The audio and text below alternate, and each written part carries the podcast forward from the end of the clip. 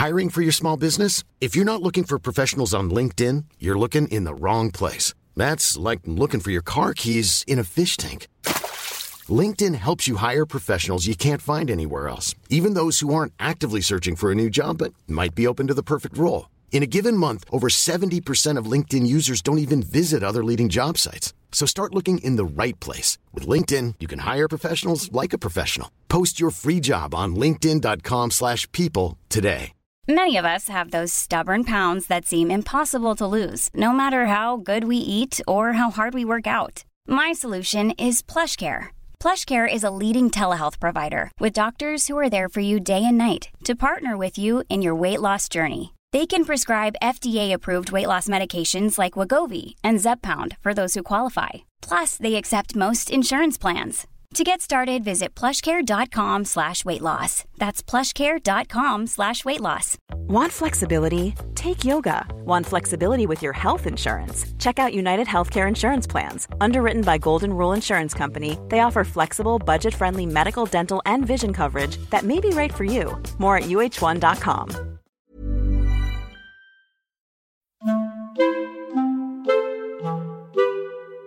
Der er vi i opptak, Karoline. Er vi skrudd på? Vi er skrudd på, jeg håper det. Ja. Nå står vi på parkeringsplassen på Bygdøy. Ja, Utenfor huset til Alexandra Beck Gjørv. Det var Ja. riktig rekkefølge. det var riktig rekkefølge. Eh, alle kjenner henne vel som leder av 22. juli-kommisjonen. Det skulle jeg tro. Ja, Etter hvert kalt Gjørv-kommisjonen. Ja. Hun er advokat. Hun er eh, eh, sjef over Sintef. Hva er tittelen hennes egentlig? Det er konser Konsernsjef. Konserndirektør, tror jeg det er. Ja. Eh, Hun er eh, trebarnsmor, fotballtrener. Ja, hun er mye. ja. Og nå kjenner jeg at jeg har Enda jeg kjenner henne, så har jeg faktisk litt eh, høy puls. Jeg har også det, for jeg har så innmari respekt og beundring for henne. Ja, og det er det jo all grunn til. Hun er jævlig dyktig. Ja. Og så hun, har hun en sånn ekstreme Det jeg har sett av henne, hun har så veldig ro over seg. Eh, virker som hun har full kontroll. Hun er sånn som Jeg ville gjerne at hun skulle vært min sjef. hvis du skjønner. Hun er eh, utrolig imponerende. Er du nervøs? Jeg er litt nervøs. Skal vi bare- Jeg har bare så lyst til å, uh, at vi ikke kaster bort tiden hennes, for hun har mye å gjøre. Vi går inn. Yep.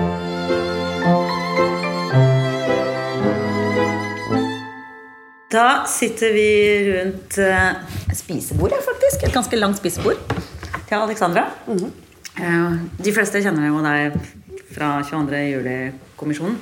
Men, og vi kommer tilbake til det, men vi må jo finne liksom Hvor kommer du fra i verden? Eh, så vidt jeg har skjønt, så er du vokst opp med mor og bror.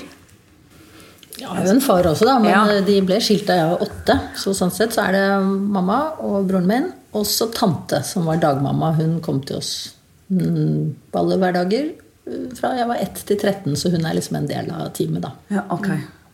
Men hvordan var det egentlig å vokse opp med å være datter av Toppen Beck? Jeg vil si det var først og fremst gøy. Eh, Hun var jo en travel, men veldig morsom mamma. Eh, Hun jobbet jo, hadde, var jo leder i Alle kvinner og Bokklubbens barn og sånn, så hun var jo veldig sånn travel yrkeskvinne, men hadde vel fått en slags orden på dette med hjemmebane ved å ha en tante da, som kom til oss. Som var Var det hennes søster? Nei, nei, hun het bare tante. Oh, ja, okay. men det var, det var en, tante.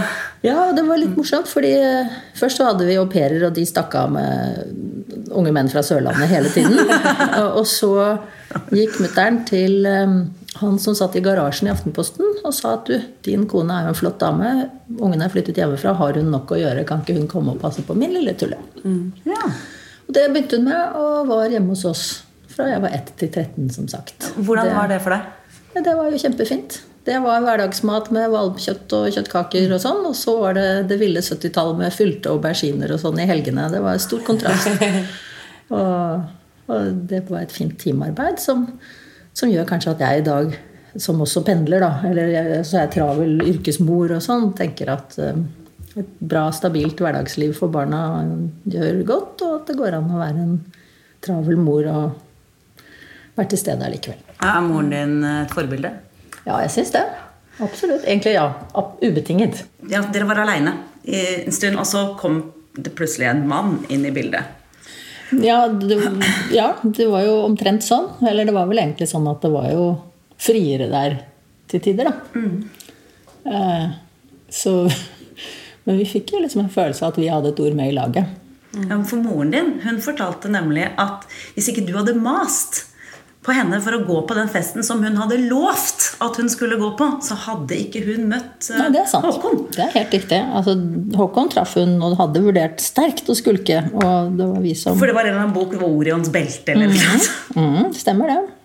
Altså, det var jo skjebnesvangt. Hun, hun, kom, hun sa det at er det, hvis man føler seg sliten og leser en spennende bok, er det da liksom, Jeg føler egentlig at jeg trenger litt tid for meg selv.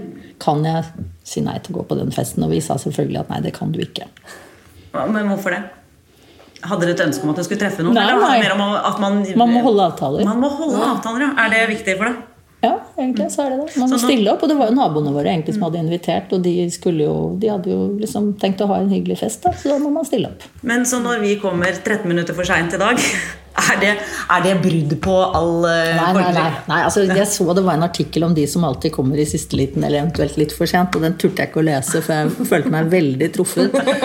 Jeg stapper, godt å høre. Jeg, jeg, ja. jeg stapper, jeg stapper pølsa så hardt at um, med ting, og hvis jeg har liksom ett minutt til overs, så er det et eller annet jeg kan gjøre da. Og det, jeg ser jo at det Ja. Jeg, kunne, jeg leste at Obamas råd var at man alltid burde møte opp tidlig. At det var liksom hans vei til suksess. Og da tenkte jeg at da blir jeg i hvert fall ikke president i USA. Det hadde vært gøy. Det hadde faktisk Amerika trengt. Ja, takk. Ja. Men eh, ok, Håkon kom inn i bildet, men jeg skjønte også at eh, dere fikk være med å godkjenne han. Ja, ja, det var en veldig klar avtale, så at vi ikke skulle liksom få noen bonus som ikke vi syntes var ok. Men jeg synes, det syns jeg er litt stilig at eh, en mor eh, tar barna sine så på alvor. Jeg tror ikke hun hadde fantasi til å tenke at vi ikke ville like en hun likte. da. Så Ja, det var liksom det- så enkelt. Tror jeg. Men jeg vet ikke. Jeg har aldri snakket med henne om det, egentlig. Men det var en veldig sånn trygghet. Hvor, gamle, hvor gamle var dere når han kom inn i bildet? Nær, mellom 12 og 13, tror jeg. Mm. Men så var jeg fra, fra 8 til nærmere 13. Det. Mm. Det er Håkon Langballe som, som folk kanskje kjenner fra Hydro. Ja, De har jo vært sammen i utrolig mange år nå. Ja, Nesten, du, fem, nesten 40 år. hørte du jobbet på frokost-TV òg? Hvordan var det? Nei, det var jo gøy. Det var, eh, jeg begynte, da jeg var student, så startet jo med at mamma jobbet i frokost-TV, og så trengte de litt hjelp på fredager og lørdager. Men så ble det faktisk en permanent jobb nesten hele studietiden, hvor jeg rett og slett ikke var på studiet. Det var jo sånne 13-14 ukers stunt på høsten og våren. Og da var det liksom fra fredag morgen til langt på kveld, og så fra seks om morgenen på lørdag til ca. tolv var det full fart med å være bare Alt fra bud til å forberede intervjuobjekter, til å servere frokost til gjestene, til å ordne ting som gikk gærent, og ikke minst kopiere liksom rekkefølgen. Den endret seg jo hele tiden, og da måtte alle få fotokopier. Så da måtte man lage nye versjoner. Så det var hardt arbeid. Og, og det, det jeg lærte, var jo at enten så får du det til i tide, eller så kan du bare la være å begynne. Hva syns du om å jobbe i TV? Jeg syns det var kjempegøy. Og særlig det at det var direktesending. Liksom den nerven, at alt måtte være på plass. Og liksom se hvordan alle må samarbeide da, for å lykkes. Om du er eh, ja, min lille rolle. ikke sant? Hvis ikke jeg rakk å få delt ut de der eh, rekkefølgebladene, så kunne ikke kameramannen gjøre jobben, og da ble ikke stjernen god. Og se liksom det teamarbeidet som skal til. Og det tenker jeg jeg er veldig opptatt av at barna mine skal drive med noe lagsport, hvor de liksom lærer at du kan ikke være stjerne alene. Det er et, eh, ja, det er et helt lag som må prestere i tide. Det må, jeg må bare spørre om noe som er linket til din jobb i Frokost-TV. For jeg har lest at du en gang måtte hente eh, vår landsfader. Einar Gerhardsen. Einar Gerhardsen. Ja. Du, hva, kan du fortelle om det, og hva snakket dere om? Nå, vi har hentet ham. Han bodde jo like ved Munchmuseet. Liksom mellom Carl Berners plass og Munchmuseet i en ganske liten leilighet. Og det var jo litt sånn ærefrykt, da. Selv om Gerhardsen hadde jo ikke vært altså Jeg husket jo ikke ham som statsminister egentlig, men han var jo likevel så utrolig berømt. Og så presenterte jeg meg, og så sa Alexandra ja, Den første Alexandra jeg traff, var på en måte Lenins venninne, et eller annet. Og, så jeg følte at det var litt magisk, da. Men eh, jeg kjørte ham til og fra studio. Var, var- var han hyggelig? Eller var han Nei, distansert? Nei, nei, han var jo en veldig gammel mann. Han var kjempehyggelig. Jeg syns det var Det var jo veldig gøy. Vi traff jo mange sånn politikere av Gro Harlem Brundtland da hun var statsminister. og vi, Hun skulle til et annet studio, så vi spurtet gjennom NRK-bygget opp og ned trapper og korridorer. og ja, En liten trimøkt med Gro Harlem Brundtland. Men hvordan var hun? Var hun også hyggelig? Eller var hun... Ja, jeg synes egentlig, ja, klarte det. Hun var Ja. kjempehyggelig og interessert. da. Er det litt sånn at eh, gode ledere ofte er eh, Ja, og jeg opplever det. At de, de tar vare på folk som ikke nødvendigvis er like støy, høy status som seg selv. Jeg tenker i hvert fall at det er noe jeg syns er en viktig verdi. Da. Ja. Og, men jeg har lest en gang en artikkel som jeg har bedt meg veldig merke i at også at noe av det som gjør at du presterer godt i jobben din, det er at du får skryt av noen du respekterer. Og da betyr det at eh, det betyr ikke at du bare får skryt av noen som liksom er finere enn deg på noe vis. Eh, Så jeg har da hatt såpass selvtillit at jeg har tenkt at det er viktig å gi anerkjennelse til de som er litt ensomme i utsatte roller. Og så jeg har alltid prøvd å si koselige ting jeg, til når de kommer av scenen. 'Nå var du jammen flink', liksom, til Gro Harlem Brundtland. Og det, jeg har tenkt at det er ikke smisking. Det, jeg trenger det. Men, ja, men de det er mulig at det det, er smisking. Jeg vet ikke. Nei. Nei. Nei, de trenger det. Gjør det ja. Og så er det litt typisk Ola Dunk å ikke gi ros. Så jeg heier på ros. Uansett om det er høy eller lav. Men når vi først da er på dette med lederjobb, så kan vi kanskje snakke litt om Sintef. Fordi du er rett og slett Er det konsernsjef? Konserndirektør? Hva er tittelen din egentlig? Nei, Det er liksom blitt en slags kutyme at konsernsjef det er den som er sjefen. Ja. Og så konserndirektør, når du leser det, så betyr det at du er i ledergruppen i konsernet. For da er du Ja, okay. direktør for en av divisjonene eller et av områdene. Så jeg er konsernsjef. Du er, og det er egentlig den, det er den største sjefen Alexandra, i Sintef. Og én ting er Du er utdanna eh, jurist. Du er, har jobbet som advokat og partner. Eh, vi skal komme tilbake til det. Men eh, du leder da altså masse ingeniører. Og tradisjonelt sett så er det vel også ingeniører og økonomer som er sjefer. Hvordan, har dette, hvordan henger dette sammen? Og hvordan er det? Snakker dere samme språk? Det var mange spørsmål. Altså, Mange for- på en gang. Ja. Men for det første så har jeg mest jobbet i industri. Jeg har jobbet som advokat, men hvis du ser på de årene, så har jeg vært 17 år i forskjellige lederposisjoner i industribedrifter i Norge. eh, Særlig Hydro og Statoil. Og så har jeg vært i styret i ganske mange forskjellige virksomheter. Og det er viktig når man er sjef i Sintef. For Sintef det er jo eh, 2000 hovedsakelig teknologer som jobber med forskning og problemløsning for små og store virksomheter i Norge. Og inntil meg så har det jo bare vært teknologer og folk med doktorgrad som har vært i, i den rollen. Men så er det sånn at plutselig nå så ser vi at teknologien forandrer samfunnet på en mer eh, ja, kanskje mer dramatisk måte enn på veldig, veldig lenge. Og at det å få eh, business og politikk og teknologi til å henge sammen er viktig. Og at kundene våre i større grad etterspør liksom sånne flerfaglige, helhetlige løsninger. eh, Enn å be om liksom akkurat den metallurgen og kan du fikse molekylet mitt. Eh, Fordi alle kundene er usikre på hvor de skal. Og da fant vel styret ut da, at det var en god idé å få en leder som har vært borti veldig mange ting og jobbet med ledelse av ingeniørtunge virksomheter før. Så det ble litt sånn alvorlig svar, men det er vel egentlig det som er svaret. Du, men hva, hva er det mest spennende eller det kuleste Sintef eh, holder på med nå? Bare sånn at vi kan forstå hva er det egentlig Sintef gjør? Vi gjør ufattelig mange kule ting. da. En sånn veldig tøff sak er at vi jobber med en måte hvor du kan bruke nanoteknologi, superlim, så tynt superlim Superlim kjenner jeg det. Superlim i molekylform til å legge utenpå bitte små gassbobler som ligger utenpå kreftmedisin. Ok. Så suser det inn i blodet. Og så i stedet for at du blir dårlig og mister håret og sånn, som du får vanligvis med cellegift, så bruker vi ultralyd til å bare skyte i stykker de gassboblene med superlim utenpå, sånn at medisinen bare går inn i svulsten, og ikke til alle de andre delene av kroppen. Har de begynt å bruke det? Nei, de har begynt, bruker det på mus. Det funker som bare det på mus. Men det er jo utrolig langt frem til at vi vet at det funker. Men det er jo liksom veldig, veldig lovende. Fikk jeg ståpels? Det er skikkelig kult. Og så bruker vi sånn big data sånne dataanalyser hvor du bruker alle tilgjengelige data og hjelper Jernbaneverket til å finne ut hvor pensen mest sannsynligvis går i stykker, og hvordan de skal fikse ting i liksom hvilken rekkefølge de må reparere ting for at togene skal gå i rute over hele landet. Det er litt kult. Og så jobber vi med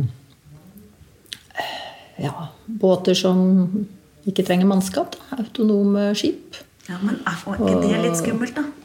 Jo, det er litt skummelt, men samtidig så lever jo Norge av å utvikle IT-tjenester og skipsdesign og liksom Jeg tror jo at I dag så er det sånn at skipene må være ufattelig svære. Mm. Eh, fordi at det koster så mye av mannskap.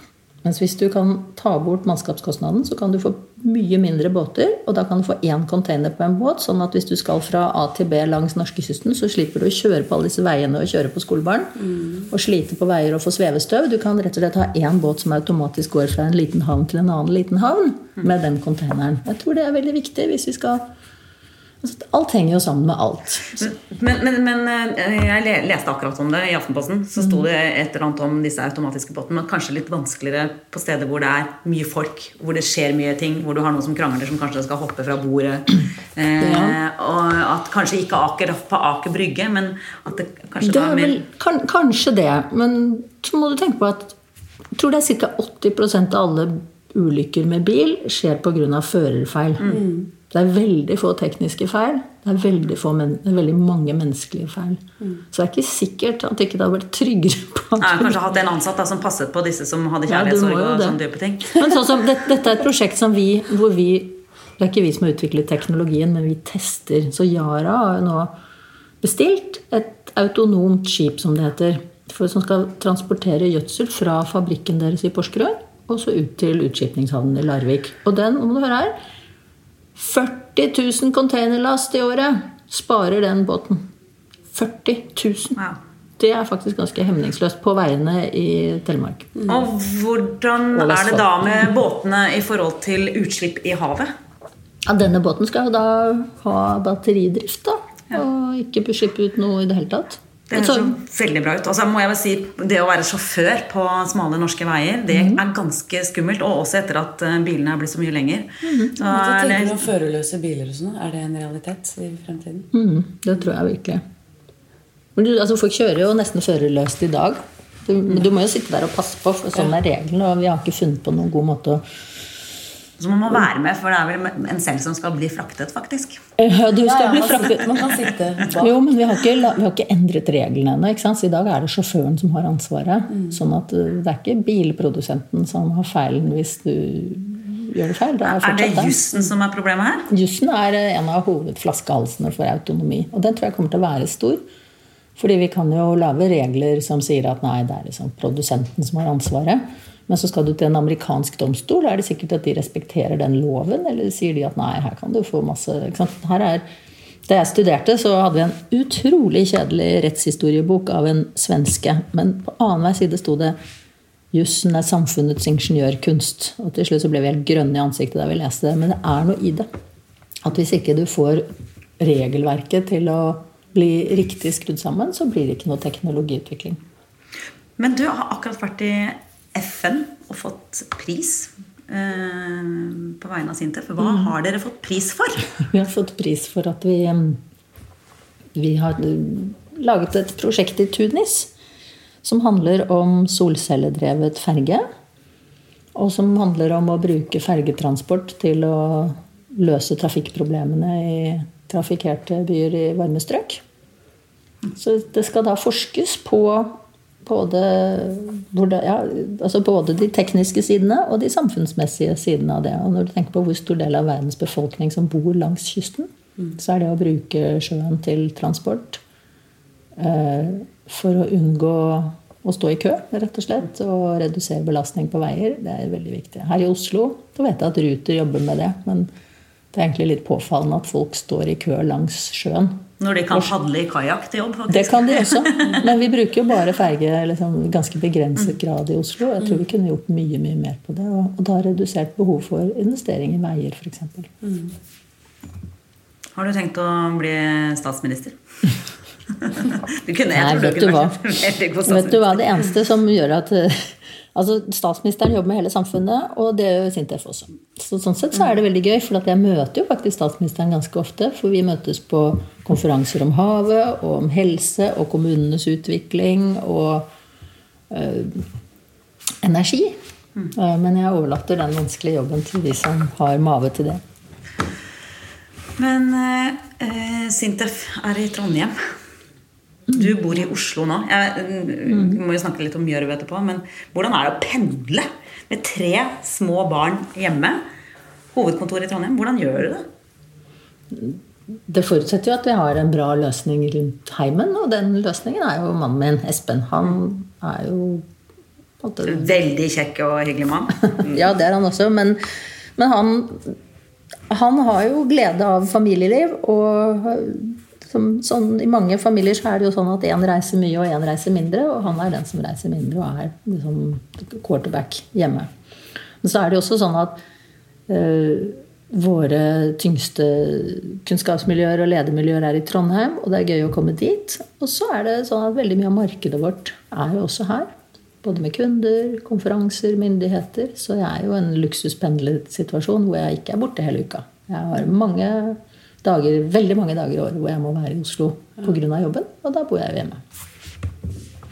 Hvordan er tilværelsen i Trondheim? Er det sånn trist liten hybel, eller er det Jeg har prøvd trist liten hybel på Forus da jeg jobbet i Statoil, og det syns jeg ble bare hybelkaniner og orket jo aldri kjøpe noe godt, for det blir jo bare gammelt. Så det var et liksom knekkebrød og hybelkaniner og litt sur melk, og makrellboks. Så jeg bor på hotell. Og det er ganske hyggelig. De har god løsning med kveldsmat og sånn. Men det er klart det, det, er, det er best å pendle når man føler seg frisk og rask og har lyst til å jobbe mye og trene litt. Eh, Det var en periode jeg hadde litt sånn vondt i nakken, så jeg måtte hvile. Og da er det skikkelig kjipt å sitte på et hotellrom og hvile seg. Det er ikke min eh, Det er bra, best å være frisk og rask. Men hvordan eh, eh, Du tok med deg, eller dere, du og Espen tok med dere alle ungene og flytta opp til slektsgården til Espen eh, for å drive den i et par år. Hvordan var det? Det var vel derfor du begynte å jobbe i Sintef? Eller var det en av årsakene til at du begynte i Sintef i sin tid? Nei, vi ja, ja, Espen kommer jo fra Gjøvgård, som er en slektsgård som har vært i familien utrolig lenge. Hvor det har skjedd en helt ekstrem restaureringsjobb over 55 år. Fra hans foreldres side. Så vi har jo da boplikt. Vi tok over for å avlaste hans foreldre. Da de ble skikkelig gamle. Og så har vi jo drevet gården i mange år med ansatte på gården. Og så kom plutselig liksom, til et tidspunkt at vi måtte oppfylle boplikten, og da flyttet vi opp. Og planen var at jeg skulle pendle fra Inderøy og jobbe tre dager i uken som advokat i Oslo. Og så jobbe to dager hjemme.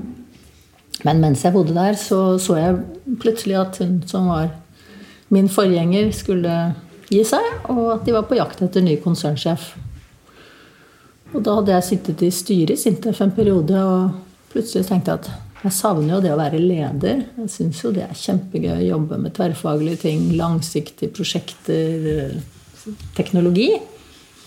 Ålreit å være advokat også, men enda morsommere å lede liksom noe som bygger noe. Så da ja, da bare ringte jeg og spurte om kanskje jeg kunne være en god kandidat. og så fikk jeg den jobben. Og det er jo bare veldig moro, men det var jo langt. Brukte jo to timer og et kvarter hver vei til jobben. Dagpendle med tog. Ble du sliten av det? Ja, men jeg er liksom, jeg er ganske god til å ha selvdisiplin og ikke kjenne så mye på det. Så jeg er veldig, veldig godt til ikke tenke så mye på jobben når jeg har fri. Er det et av triksene, kanskje? Litt For jeg jeg, tenker eh, den der mengden av du har jobb så Jeg ville blitt så stressa. Jeg ville ikke klart det. liksom. Mm. Og Jeg er sånn som av og til kan glemme at jeg har en jobb, så plutselig søndag kveld eller mandag morgen bare oh, Wow! Jeg skal jo lede et stort møte i morgen. Liksom. Hva, hva har vi på agendaen da? Så det er litt det derre det mennesket som stapper tiden for full. Så jeg stapper jo da tiden full av hyggelige ting også. Det er ikke det, altså. Det er mange helger jeg jobber, og mange helger hvor jeg har jobbet, men egentlig ikke så mye etter at jeg begynte i Sintef. Jeg har sett deg holde litt jeg vet ikke om man kan kalle det foredrag på Mm. YouTube. Og når du leser opp rapporten fra 22. juli-kommisjonen, eh, Og det slår meg at du er så veldig rolig. Virker som du har veldig kontroll, at du ikke er nervøs. Eh, og det er ekstremt imponerende. Men jeg lurer på, har du det egentlig sånn? Nei, altså Jeg har jo masse uro i meg og kan bli veldig sånn problemfokusert. Men akkurat på sånne fremføringer Og de du nevner, har jeg jo, der har jeg jo øvd. Ikke sant? Det er jo en gjennomarbeidet tekst. Og da jobber jeg veldig med å liksom, se for meg publikum og prøve å finne riktig at, riktig modus da, i formidling. Og nesten som en slags transe. Hvor uh, man prøver liksom å gjøre seg litt usårbar.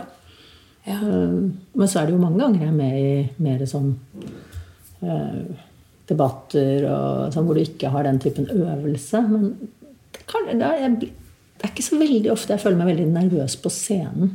Men jeg kan bli nervøs over alt jeg ikke har kontroll på, eller ting som liksom har gått gærent. eller å, nå vet jeg ikke helt hvordan løsningen blir. Så da kan jeg ligge og male om natten og ikke få sove. Men akkurat, akkurat sånne foredrag og sånn er jeg kanskje ganske flink til å hjelpe meg selv til å få en sånn fysisk følelse av kontroll. Ja. Men hva er det som gjør at du mister kontrollen? Eksempel. Det er sånn jeg i hvert fall mister fatningen. Det er sånn at alt er bare rot hjemme. Og da kan jeg alltid bli veldig grinete. Altså. Litt sånn nagging mother. Kan du være nagging, altså? Ja, jeg kan det.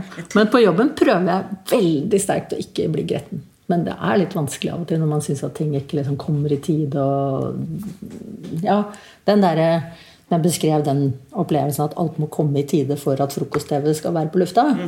Av og til er det jo litt sånn på jobben også. Når ting ikke blir akkurat sånn som du har tenkt, da, da må man liksom ta, svelge litt og si at dette, hvis ikke ting funker, så er det ditt ansvar å få det til å funke. Det er ikke de som kanskje har misforstått, eller hva det er. Må, liksom, dette er et problem du må løse. Du må ikke bare irritere deg over noen. Og det, det er av og til. Altså, det er jo noe man må jobbe med som leder. Men tar du ut gørra hjemme, da? Sånn, eh, Ja, lite grann. verste versjonen Ja, av men jeg, problemet. jeg har også en kjempegod egenskap. Jeg bare glemmer problemer. Jeg. De Ah, blir borte. Ja, det er noen problemer som ikke blir borte, for at de er der. Men sånn gamle feider og sånn jeg, Av og til så vet jeg at det er noen jeg er sur på, men jeg husker ikke hvorfor. Og det er liksom litt sånn selektiv demens. Ja, og så Det er bra. Det er det er bra. ja, det er kjempebra. Men dette burde jo egentlig jobbe med i Sintef. Utvikle en sånn liten dings. Ja. Du hadde blitt søkker. Kunstig demens. Ikke gnure på gamle Selektiv demens. Mm. Eh, Jeg har selektiv ADHD. Sånn plukke-ADHD.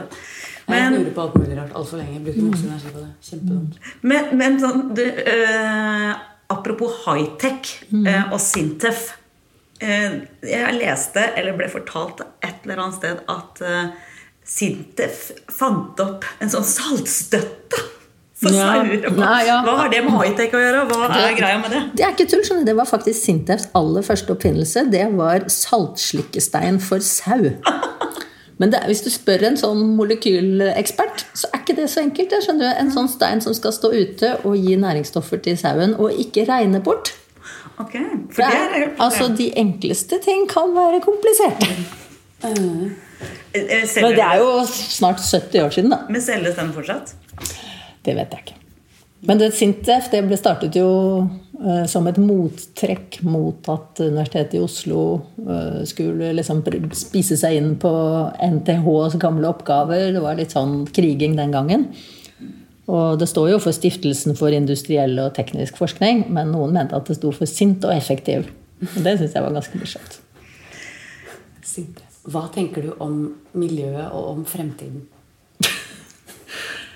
Ja, tusen takk. Det, det var jo et lett spørsmål. Men, men det er jo sånn at eh, miljøet blir jo bedre. Og vi har utrolig mange verktøy for å gjøre det bedre. Og jeg er ganske fascinert av FNs bærekraftmål. Som, altså I 2015 så ble jo alle land enige om at det er 17 ting vi må prøve å få til. Og sånne ting, det kan virke litt sånn blæ, blæ. Men du har sett på så mange områder at hvis man først lager noen konkrete mål, så er det så mye lettere for politikere å lage gode eh, målsetninger. Det er lettere for de som lager regelverk å utforme det. Det er lettere for bedrifter å skjønne hvor markedene kommer i fremtiden. Og og at ting henger sammen. Du kan ikke lage energiløsninger som blir for dyre for folk, eller som krever så mye vann at du ikke altså Alt henger sammen med alt. Og det å ha FNs bærekraftmål det gjør at du setter ting i en eh, sammenheng mer.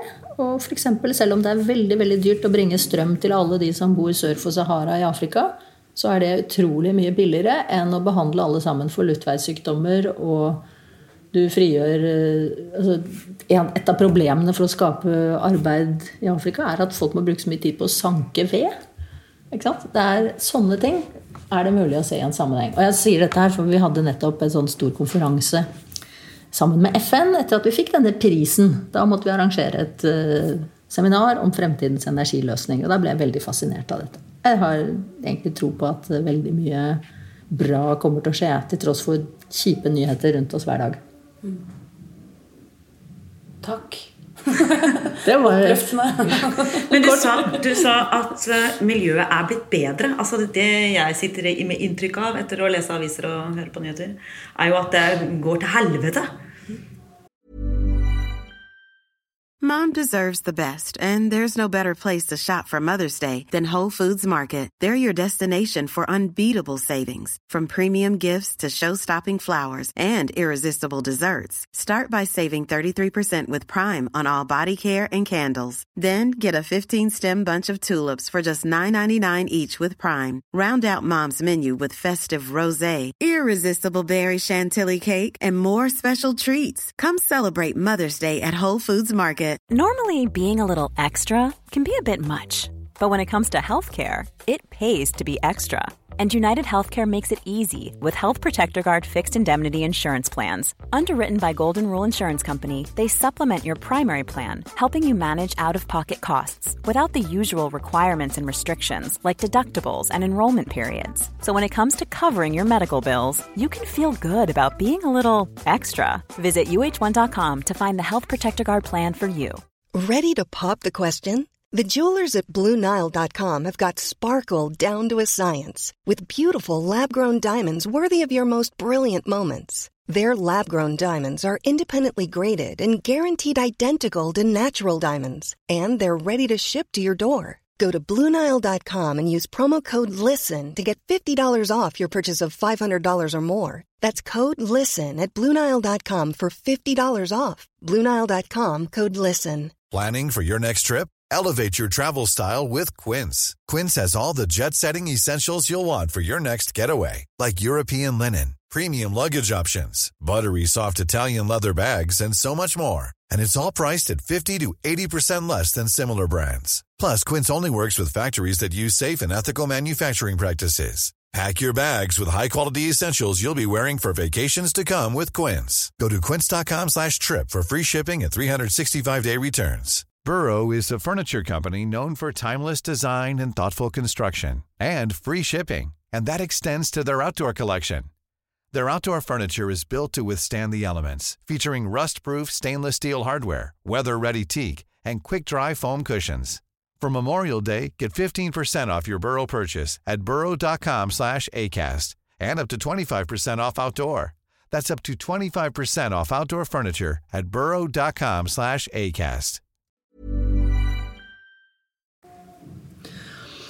Nei, det gjør jo ikke det. For klimaproblemet er vi jo i ferd med å løse.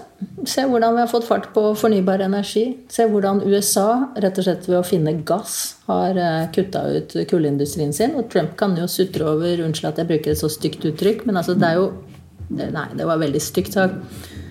De som har mistet jobben i kullgruvene, har det jo tøft. Men Trumps løsning om å prøve å blåse liv i kullgruvene igjen, det kommer jo ikke til å lykkes. For de er ikke etterspørsel etter kullkraft på samme måte som før.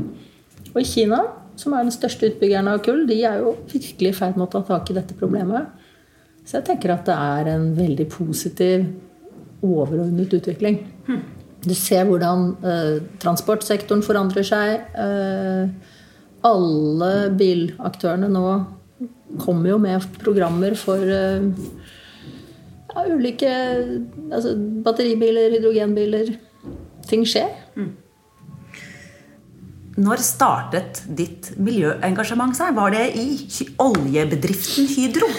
Ja, jeg har jo selvfølgelig alltid vært opptatt av miljø, sånn som alle barn. Men det var litt morsomt for meg, for at i 2000 og, nei, 1998 så var jeg sekretær for styret i Hydro. Og så ringte Egil Myklebust midt i et møte, og jeg måtte komme ut og ta telefonen. Og da ringte han fra Kyoto. Og da hadde de akkurat forhandlet Kyoto-avtalen. Og så sa han at Alexandra, du må jobbe med fremtidens klimaløsning. Du må jobbe med bildeler. Jeg bare, what? Så da ble jeg sendt til bildeldivisjonen i Hydro. Blant annet jobb, bodde et år på Raufoss og jobbet med lettvekt bildeler. da. Fabrikk, rett og slett? Ja, jobbet med fabrikk. Var ute på nattskift og holdt på. Og jobbet med Hydro hadde mange små fabrikker som jobbet med å levere bildeler i aluminium. Og i dag er jo det kjempesvært. Eh, Og veldig viktig miljøtiltak at bilene blir lettere. Eh, Eh, Men det var litt pussig, da. Og så, noen år senere, så kom jeg inn i konsernledelsen, og et av de områdene jeg hadde ansvar for, det var klima. Og da begynte de første klimarapporteringsspørreskjemaene å komme, så jeg engasjerte meg ganske mye i det. Og prøvde å finne ut hvordan vi får en god måling av det vi jobber med på klima. Så så jeg at dette kom til å bli veldig viktig, så etter fem år i konsernledelsen så eller i den rollen som personal og så videre direktør, så sa jeg at nå har jeg liksom holdt på med det i fem år. Jeg kan ikke fortsette med det til evig tid. Nå må jeg gjøre noe annet. Og da ble da sjefen min, Eivind Reiten, og jeg enige om at jeg burde gå inn i den ganske lille, men spennende divisjonen som jobbet med, eller altså, å lede den aktiviteten som het Ny Energi i Hydro. Og da hadde det var i gang, altså. Det var ikke sånn at jeg fant på det. Men eh, så flinke folk før meg. Og så satte vi i gang, og da var det det første jeg så, var jo at solenergi var i ferd med å bli kjempeviktig, og Hydro var et metallselskap. Så vi satte i gang og laget et prosjekt sammen med en veldig vellykket gründer som heter Alf Bjørseth, som hadde startet REC, og så satte vi i gang det selskapet som het Norsun, som finnes i dag. Og så hadde vi en del vindkraftaktivitet, bl.a. offshore vind som vi også drev med, men det var sol jeg brukte mest tid på da. Men så ble Så solgte jo Hydro sin energidivisjon til Statoil, og da ble jeg solgt. Ble du solgt? Ja, men Hydro ville ha sola, så da måtte jeg si farvel til mitt engasjement i sol. Og så satt jeg igjen med alt det andre, inklusive da vind, og så ble vi enige i Statoil om at offshore vind passet veldig godt, for de var jo eksperter på marine operasjoner og store prosjekter. Og da ga vi ja, Det var kanskje litt feil ord, da. Bånn gass på vind. Men det, var det enkelt? altså Oljebedrift som skulle bruke penger på vind? Ah, det, det- høres ut som en selvmotsigelse. Ja, men det er jo ikke det, for det er jo flere som gjør det. Eh, Men, men det, var, det var jo veldig interessant, for Statoil hadde jo ikke jobbet med vindkraft eller egentlig fornybar energi, så vidt jeg vet, annet enn litt bio, sånn rapsbasert biodrivstoff. Så jeg tror nok det var en forundringspakke de ikke hadde tenkt på da det kom inn. Men jeg opplevde at det var interesse. Men det, si, det var mye kvelds- og helgearbeid for å få prosjektene gjennom. Så i de tre årene jeg var i Statoil, så besluttet vi jo å bygge verdens første flytende vindmølle.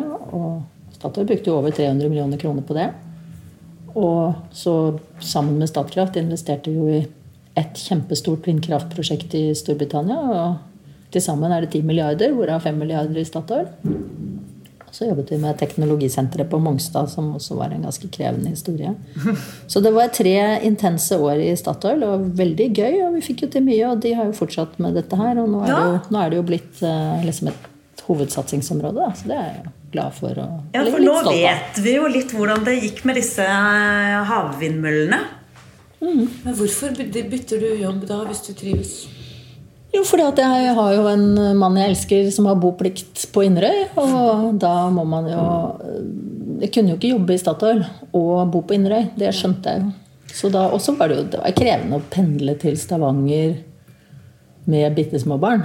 Eh, Så da var det min ja, et slags forbilde jeg har, da. Else Bugge Fogner, som kom og sa at nå er det på tide å slutte med den pendlingen. Nå må du komme og bli partner hos oss i advokatfirmaet Hjort. Ja. Det hadde jo ikke jeg tenkt på i det hele tatt. Jeg hadde jo vært 17 år borte fra håndverket mitt som jurist. Jeg hadde jo egentlig bare jobbet noen få år som advokat i starten. Eller advokatfullmektig, egentlig.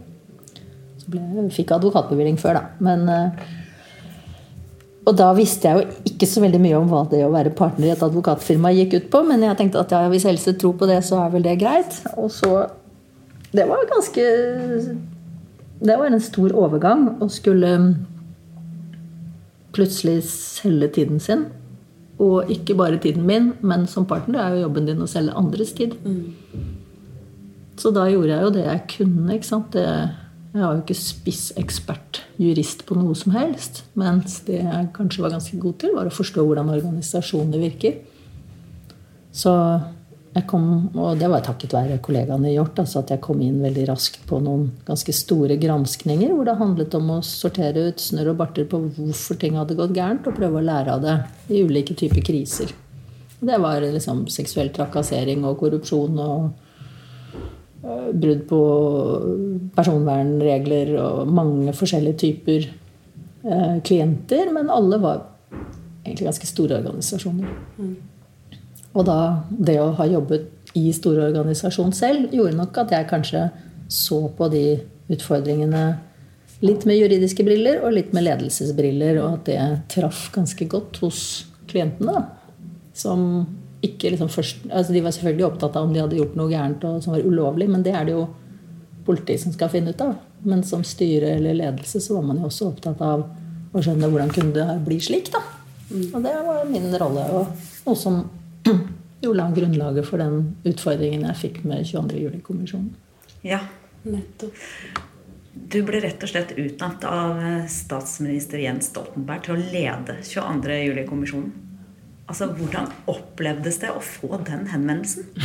Det var jo en ganske Det var en veldig spesiell eh, opplevelse.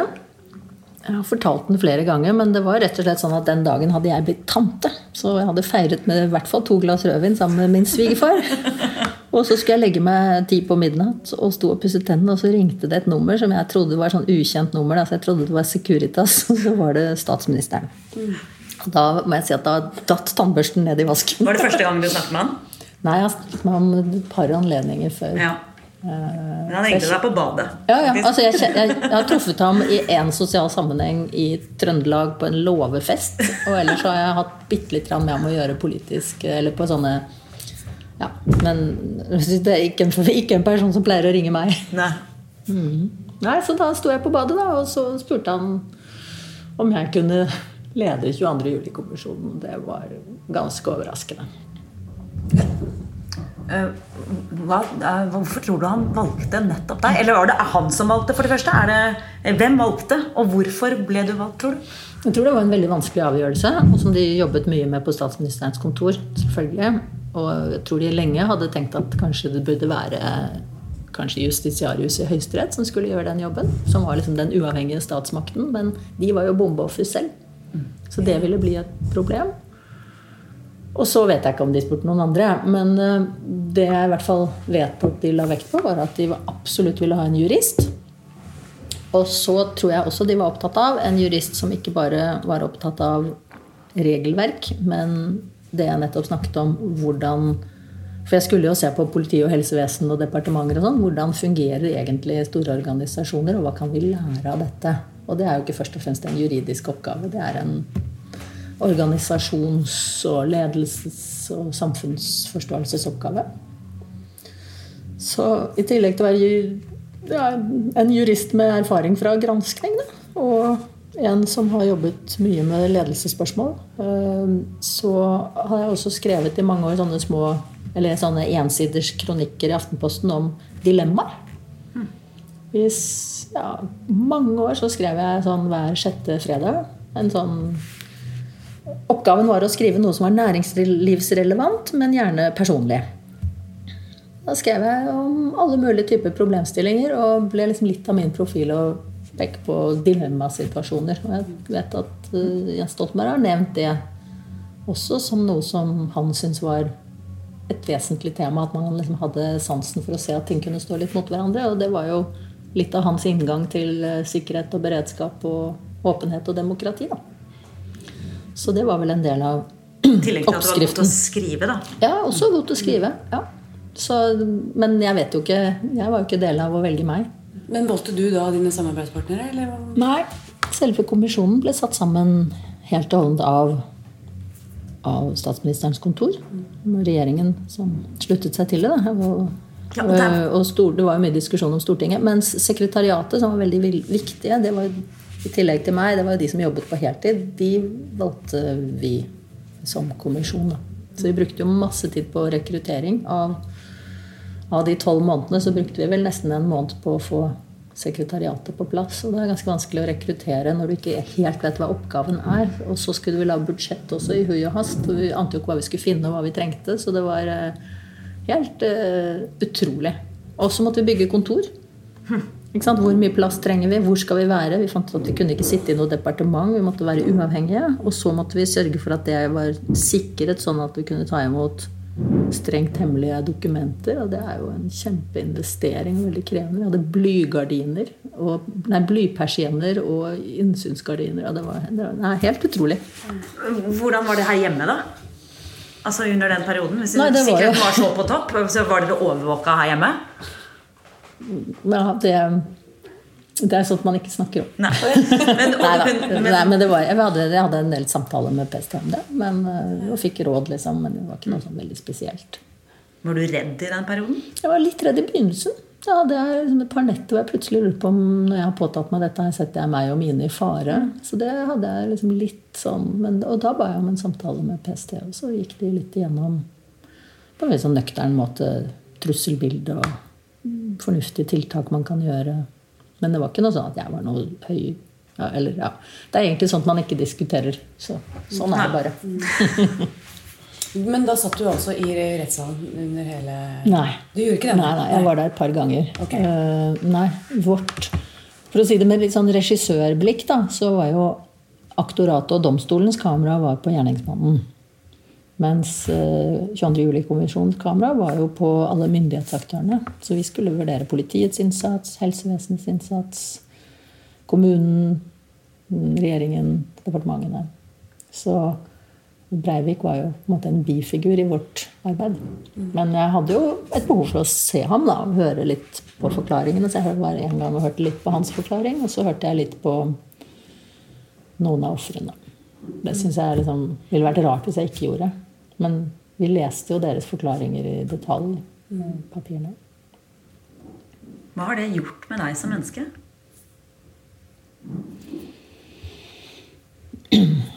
Ja, det gjør jo bare at du blir på en måte enda mer opptatt av å leve hver dag ordentlig. Og prøve å stå rakrygget i forhold til trusler. Jeg er veldig imponert over alle de som kastet seg i båter og hjalp til og sånn. Jeg har noen ganger tvilt på min egen, mitt eget mot i sånne situasjoner. Så det har bare gjort at jeg får mer, liksom, mer ydmykhet og respekt for de som er modige. Og samtidig så ser man at man har en forpliktelse. da. Når man tar en jobb, så må man gjøre den. Og det var jo litt av det som var ubehagelig. ikke sant? Og jeg har ikke noe behov for å plage personer som ikke uh, gjør det bra i jobben. Men samtidig så tenkte jeg at uh, som leder for 22. juli-kommisjonen så kan ikke jeg tilsløre de problemene som var. Jeg må, min jobb er å få dem frem i lyset, selv om det kan være ubehagelig. Så er det jo det den jobben dommere har hver eneste dag. Tenk så utrolig ekkelt å sette fingeren på noen som har begått overgrep, eller selv om For det kan jo være livssituasjoner som er til å forstå, akkurat som det er til å forstå at folk gjorde feil i forbindelse med sikkerhet og beredskap. Og så tenker jeg at eh, det må jo føles tøffest for de som var i den akutte krisen, satt i vanskelige situasjoner hvor de gjorde ting som vi ikke syntes var optimalt. Så sånn sett så er jeg jo mer kritisk til de som over lang tid visste at det var et problem som man ikke løste. Og så var det min jobb å synliggjøre det problemet med sterkt søkelys. Og så føler jeg jo som leder at det er jo problemer som jeg ikke klarer å løse. Så det gjør meg jo urolig. Men det gjør meg også liksom prøver å være på hugget som leder. Da, og ikke, ikke la problemet vokse opp og ta tak i ting og sørge for at noen gjør noe med ting. Ja, hva, hva lærte du av det som leder? Nei, altså, Vi så jo at det var kjempestore problemer som var kjent. og som man ikke hadde noen løsning på. Og løsningen var å skrive at man ville ha mer penger til å løse det. Og så når man ikke fikk de pengene, da var det i flere sammenhenger ikke gjort noe annet. Og Et sånn konkret eksempel som jeg ofte har nevnt, er alle visste at operasjonssentralen i Oslo var skikkelig dårlig, og den burde være mye bedre. Og den er visstnok fortsatt ikke veldig mye bedre. Det vet ikke jeg sikkert. Men når man da visste at det var vanskelig å finne frem til stoffet i datamaskinene, så, så tenkte jeg at man burde kanskje ha laget noen ringpermer da, som sto der. Liksom. Så enkelt. Og det tar jeg med meg ganske ofte som leder. At hvis du ikke klarer å få til den perfekte løsningen, så se om du klarer å gjøre noe som gir, gjør det bedre, i hvert fall. Og det krever ganske mye ork. Og av og til så har man så mye å gjøre, og det er så mange mål som er i konflikt med hverandre. Men man må i hvert fall prøve. Så jeg har også lyst til å si at selv om jeg nå er opptatt av de kritikkpunktene, og at de er viktige å ha med seg, så ser jeg samtidig at jeg har fått kjemperespekt for og kunnskap om alle de vanskelige, men også veldig viktige jobbene som er i offentlig sektor. Så jeg er jo egentlig blitt en sånn fan av offentlig sektor. Da. Gjennom denne, Det er litt paradoksalt når jeg er så veldig kritisk til det de har gjort. Så syns jeg samtidig at det er imponerende at så mange tar den typen tøffe lederjobber. Du, Moren din har fortalt uh, meg at hun at du alltid har gått i motbakke. Mm. Og så har hun også sagt at du liker å klatre. Det er jo to mm. forskjellige ting, men kan du si noe om det? Ja, det er i hvert fall sant at jeg liker å gå i motbakke. Det er som en sånn fysisk god opplevelse, så jeg liker å bestige fjell. Og så har jeg drevet en god del med klatring og klatret svære vegger og sånn. Men egentlig så har jeg bestemt meg for at det er eh, det å gå opp på fjell jeg liker. Og den klatringen er liksom Egentlig så bruker du mye tid alene du sitter i hver din ende av tauet. Jeg liker bedre å gå i bratte bakker og klyve sammen med venner og barn og Espen og sånn. For å komme opp på topper. Og bare det å gå oppover syns jeg er veldig moro. Mm. Er det sånn mentalt også, i jobbsammenheng og alt det du har holdt på med? Ja, jeg vet ikke. altså Det er vel Det er kanskje å strekke det litt langt. Jeg vil ikke si at jeg er en sånn veldig motbakkeperson. Jeg prøver å få ting til å gli. Mm. Hva betyr naturen for deg?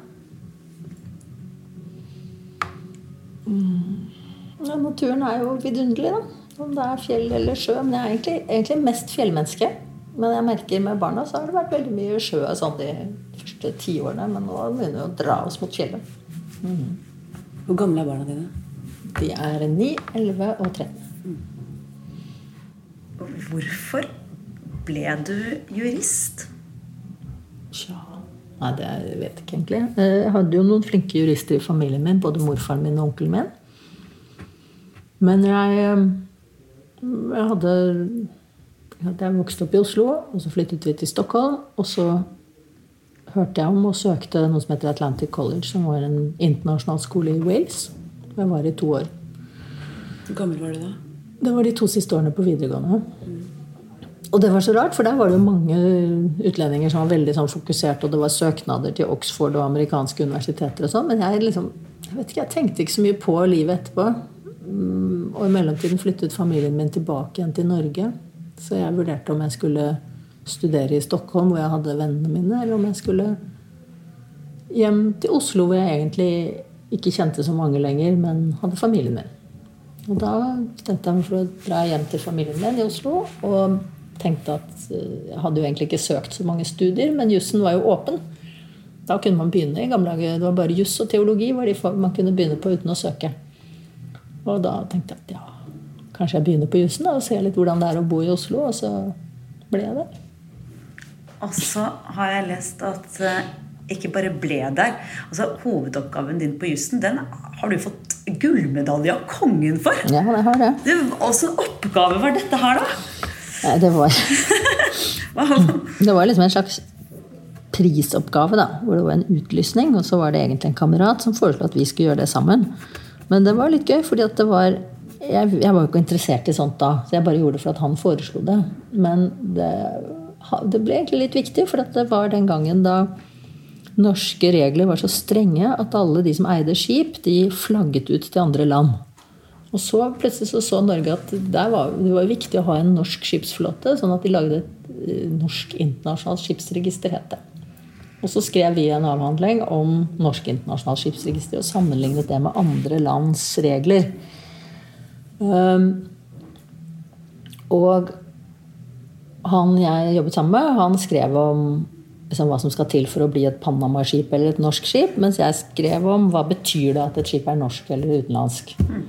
Og Først så var det mange som kjøpte oppgaven, for de var interessert i det Christian hadde skrevet om. Men så skjedde jo dessverre Scandinavian Star-ulykken. I hvert fall i starten mente man at det skjedde i internasjonalt farvann. Og da var liksom spørsmålet om hva, hvem regulerer egentlig det som skjer på skip i internasjonalt farvann. Er det kyststaten som det er utenfor? Er det havnestaten som skipet har forlatt eller skal til? Eller er det skipets øh, flaggstat? Så det skrev jeg da side opp og side ned om, om både skatt og sikkerhet og mannskap og overtid og alt mulig rart. Og det var jo veldig pussig å drive med dette her som student, men egentlig så var det en sånn forsmak på en del av ganske viktige ting som jeg har jobbet med i ettertid. Da. Så jeg skrev noen få kapitler eller noen få avsnitt i den uh, offentlige utredningen som kom etterpå. Så det var min første ordentlige jobb. Det var å faktisk jobbe for granskningsutvalget for Scandinavian Star. Og da fikk jeg, jo, så fikk jeg da medalje av kongen. Og vi var hos kong Olav. Og det var veldig gøy, for da vi kom inn på Slottet pent pyntet og greier, og gikk opp, så skulle vi skrive oss inn i, inn i gjesteboken på Slottet. Og da hadde Dalai Lama vært der rett før oss. Og han hadde helt fantastisk signatur med fugler og blomster og sånn. Og rett under der så står det da med små, knotete skrift Alexandra Beck og Christian Lund. og Dalai Lama. Apropos Dalai Lama. Hvilket menneske er det mest fascinerende du har møtt? Å, oh, herregud. Det klarer jeg ikke å svare på over bordet. Altså. Det må være Caroline Gregussen Herlofsen.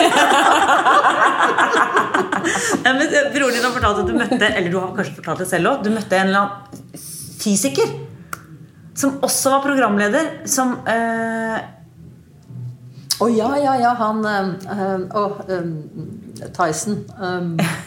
ikke Mike Tyson vi snakker om her. Nei, nei, altså, han er kjempekjent. Han er på, uh, han, det er han som har den Kosmos-serien på TV. Neil. N Neil uh, deGrasse Tyson.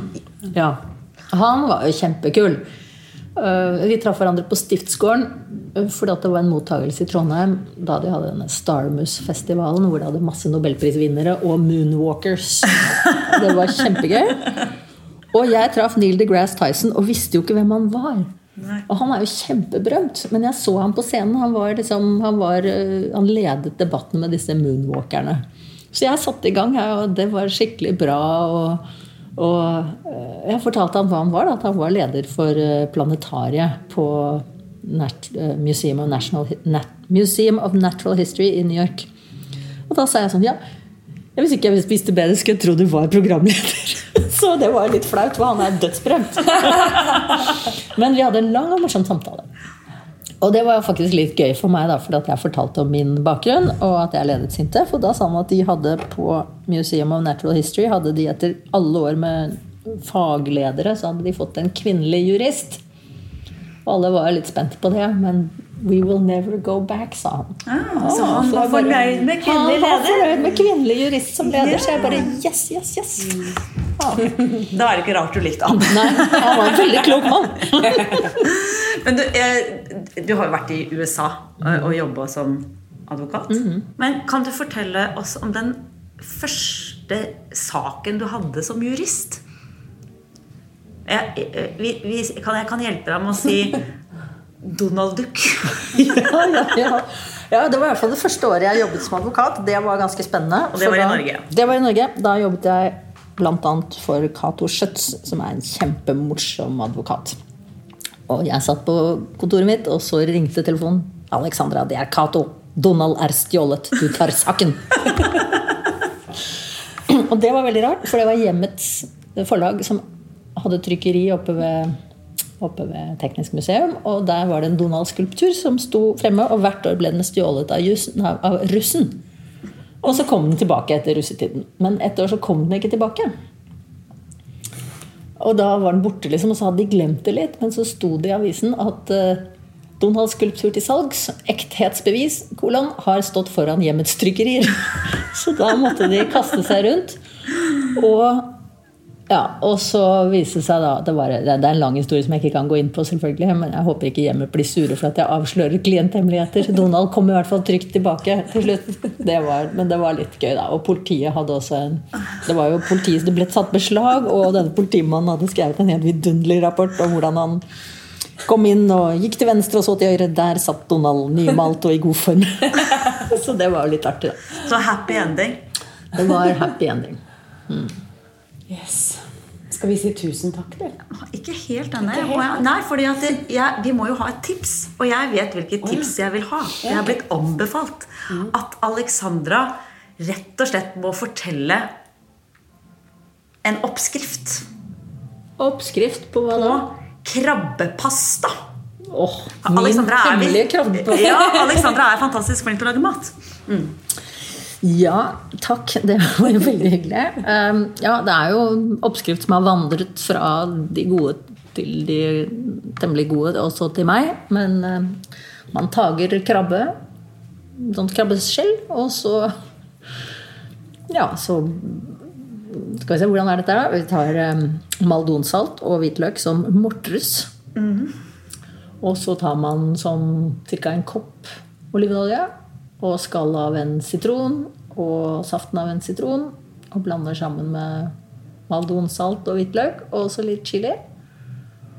Ja, og litt persille, og så blander man det sammen med den krabben. Man koker ikke i det hele tatt, og så er det kjempegodt både varmt og kaldt på pasta. Yeah. Mm. Lurer på om det er det, det som blir fredagsmiddagen. Altså. Mm. Det er litt sånn, litt sånn ja, det er sånn rik smak. Jeg syns det er kjempegodt. Mm. Men det er ikke min oppskrift. Altså. Jeg tror kanskje det er Nigella via ja. Lise Sjåkbrekk. Mm. Mm, så må gi litt sånn uh, ja, Litt kred der òg. Mm. Siste spørsmål, eller fra meg i hvert fall. Ja, uh, uh, har du noen drømmer? Altså, er det noe du drømmer om? Nei, jeg føler det er liksom det daglige som er min greie. Altså det å bare nyte og leve i alle retninger og setter pris på de tingene som er der. Ja, det er det. Jeg drømmer selvfølgelig om fred på jord og bra miljø og sånn, men uh, jeg er veldig opptatt av uh, her og nå.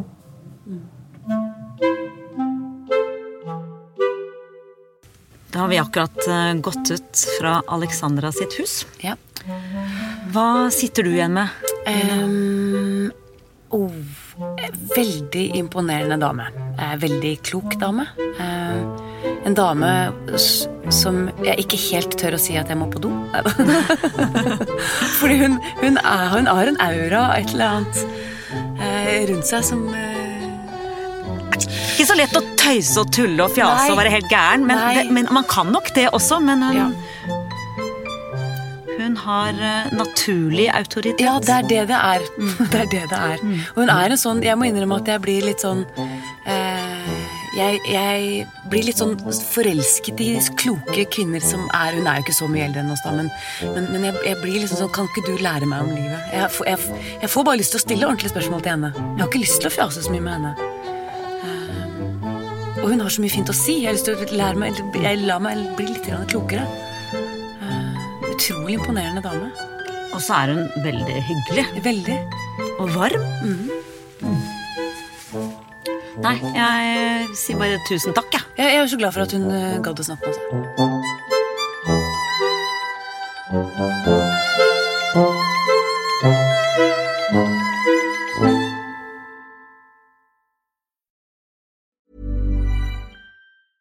Mom deserves the best, and there's no better place to shop for Mother's Day than Whole Foods Market. They're your destination for unbeatable savings, from premium gifts to show-stopping flowers and irresistible desserts. Start by saving 33% with Prime on all body care and candles. Then get a 15-stem bunch of tulips for just $9.99 each with Prime. Round out Mom's menu with festive rosé, irresistible berry chantilly cake, and more special treats. Come celebrate Mother's Day at Whole Foods Market. A lot can happen in the next three years. Like a chatbot may be your new best friend. But what won't change? Needing health insurance. United Healthcare Tri Term Medical Plans are available for these changing times. Underwritten by Golden Rule Insurance Company, they offer budget friendly, flexible coverage for people who are in between jobs or missed open enrollment. The plans last nearly three years in some states, with access to a nationwide network of doctors and hospitals. So, for whatever tomorrow brings, United Healthcare Tri Term Medical Plans may be for you. Learn more at uh1.com. Planning for your next trip? Elevate your travel style with Quince. Quince has all the jet setting essentials you'll want for your next getaway, like European linen, premium luggage options, buttery soft Italian leather bags, and so much more. And is all priced at 50 to 80% less than similar brands. Plus, Quince only works with factories that use safe and ethical manufacturing practices. Pack your bags with high-quality essentials you'll be wearing for vacations to come with Quince. Go to quince.com/pack for free shipping and 365-day returns. Imagine the softest sheets you've ever felt. Now imagine them getting even softer over time. That's what you'll feel with Bowl and Branch's organic cotton sheets. In a recent customer survey, 96% replied that Bowl and Branch sheets get softer with every wash. Start getting your best night's sleep in these sheets that get softer and softer for years to come. Try their sheets with a 30-night guarantee. Plus, get 15% off your first order at bowlandbranch.com. Code BUTTERY. Exclusions apply. See site for details.